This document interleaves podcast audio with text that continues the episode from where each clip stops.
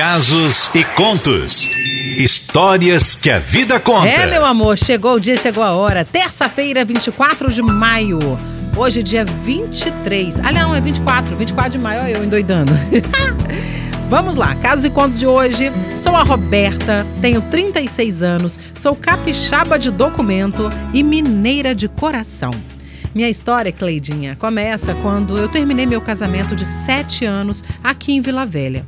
Casamento que me deu dois filhos maravilhosos: o Kaique, que hoje está com 17, e Kathleen, com 15. Há nove anos atrás, com a separação, e solteira, né? Eu conheci um mineiro que veio trabalhar aqui no Espírito Santo. Comecei a trabalhar na empresa dele sem saber que ele seria meu então patrão. Ele era muito jovem, né? Então nem desconfiei. No dia da inauguração da empresa dele que eu fui descobrir, mas eu já estava envolvida e muito apaixonada. Mantivemos nosso namoro escondido por um tempo, que não demorou muito, foi descoberto por pelos funcionários, né, por todo mundo. A empresa, Cleide, não deu muito certo, durou um ano mais ou menos, mas a gente continuou juntos. Com o fechamento da empresa, ele voltou para BH, onde ele me fez uma proposta de ir morar lá. Na hora foi um choque, um baque, mas eu acabei aceitando. Fui embora. Lá, em um novo mundo totalmente diferente, eu consegui ver o quanto eu tinha mais possibilidades, como eu poderia ir além.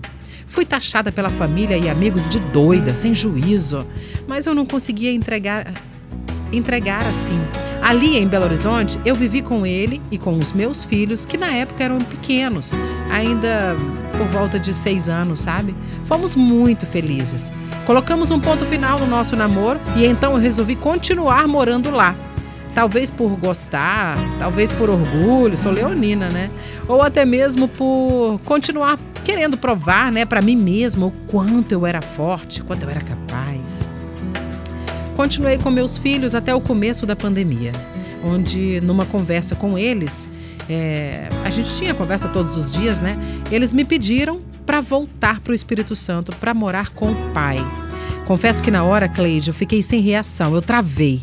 Foi aí que, numa conversa com amigas de trabalho, eu pude enxergar o quanto eu fui egoísta em levá-los para lá. Mas ao mesmo tempo, eu nunca iria abandoná-los por nada. Foi quando decidi deixar eles voltarem. E assim eu fiz. Continuei lá, firme, mas não forte, porque faltava uma parte de mim. Claro que nesse período eu sempre vinha, quase todos, todo mês, eu vinha visitá-los. Era muita festa esse reencontro, mas sempre tinha a hora de voltar, né? Foi quando decidi fechar o ciclo e resolvi voltar para casa, voltar para onde eu nasci, para junto de toda a minha família. Até porque lá em BH não tinha ninguém, a não ser amigos que eu fiz ao longo dos anos. Bom, eu divido essa história com você, com os ouvintes, para provar o quanto podemos quebrar barreiras, como podemos descobrir o mundo, sermos mais humanos. Me sinto privilegiada por ser uma minechaba, uma mãe, uma guerreira e, acima de tudo, uma mulher realizada. Fiz tudo o que eu quis fazer e, claro, me arrependo de algumas coisas também, mas faz parte da vida, né? A música que marca a minha vida, nós vamos ouvir agora, ó.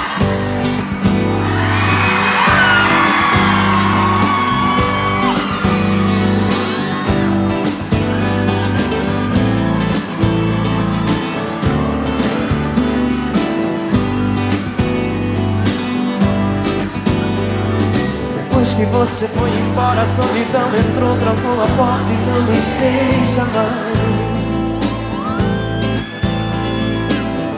Já tentei sair, tentei fugir, não consegui, eu já não tenho mais.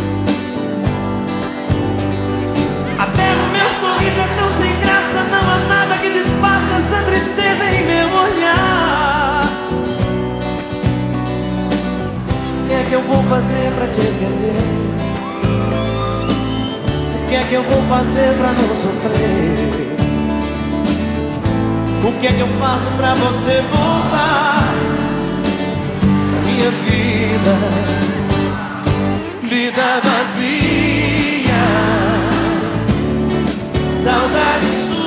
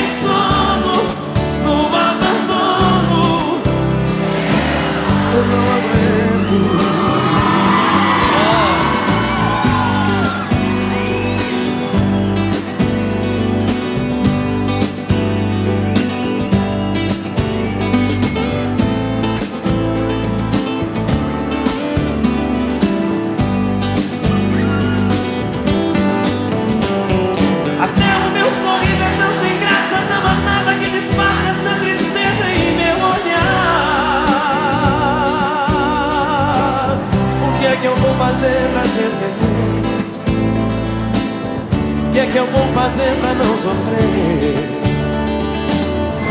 O que é que eu faço pra você voltar? A minha vida, vida vazia,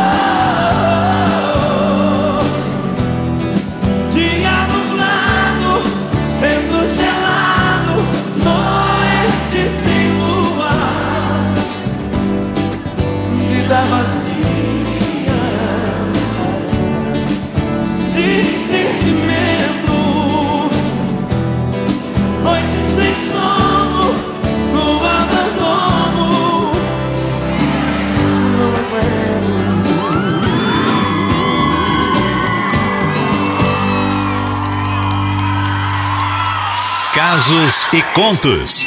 Histórias que a vida conta. Oh, meu Deus, que casos e contos maravilhosos aqui da Roberta. E eu adorei, Roberta, ela tem 36 anos. Eu amei o fato de você ter feito tantas escolhas, que a vida é feita de escolha, né, gente? Tava aqui, tava com a família, não deu certo o casamento, conheceu alguém, se apaixonou, picou a mula, foi ingrata, injusta, egoísta, porque não pensou nos filhos, porque o filho também tem pai, acabou deixando os pais, né, o filho, os filhos e o pai separados e tal, mas com o tempo conseguiu reconhecer.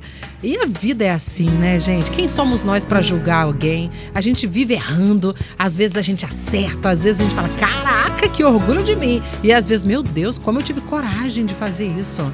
Mas a vida é isso, é um dia após o outro. A gente também precisa aprender a se perdoar quando a gente faz algo errado, quando a gente tá arrependido, né? Quando você se arrepende, você fala assim, ó, eu me perdoo, né, Sol? Exatamente. A Rosana falou assim: gente, é melhor aceitar que não deu certo do que ficar na frustração de não ter tentado Exatamente. e só imaginando como seria. É. Então, pra Rosana aqui, mesmo que tenha sido egoísta É. ou que tenha quebrado a cara em algumas vezes, quando a pessoa quebra Que ela a cara. fez certo. Exatamente, que ela fez certo em ter tentado. Isso aí. E eu concordo também. Eu, aquilo que eu falei, tipo assim, a gente pode errar, pode acertar e a gente vai aprendendo com tudo isso. Vai É. criando maturidade, né? A Elaine falou: essa história é parecida com a minha, só que eu sou mineira e capixaba de coração, vivendo aqui sozinha no Espírito Santo, sem minha família, mas eu amo esse lugar. Meu Deus, olha, gente, não é Helene. fácil. Não é fácil viver sozinha no lugar, cuidando dos filhos, tendo as responsabilidades de ter que trabalhar, sustentar a casa. Eu admiro as mulheres que conseguem fazer isso, os homens também, porque A- não é, fácil. A Andréia Maria falou que queria ter essa coragem dessa moça. É, eu não é. tenho. Então, tá vendo? Tem muitos que também deixam de viver um lado muito bom da vida por falta de coragem. O medo, às vezes, paralisa a gente também. Não tô falando pra gente sair enlouquecido, aprontando. Acabei de contar uma história pra Sol aqui que meu sonho era ir embora pro exterior. Só que aí tive filhos. Aí, bom, agora o sonho mudou, né, gente? Pé no chão, né? Não dá pra ir embora. Agora, o que, que eu faço? Incentivo meus filhos a ir embora. Estuda, vai embora, pica a mula. Vai viver, vai conhecer o mundo.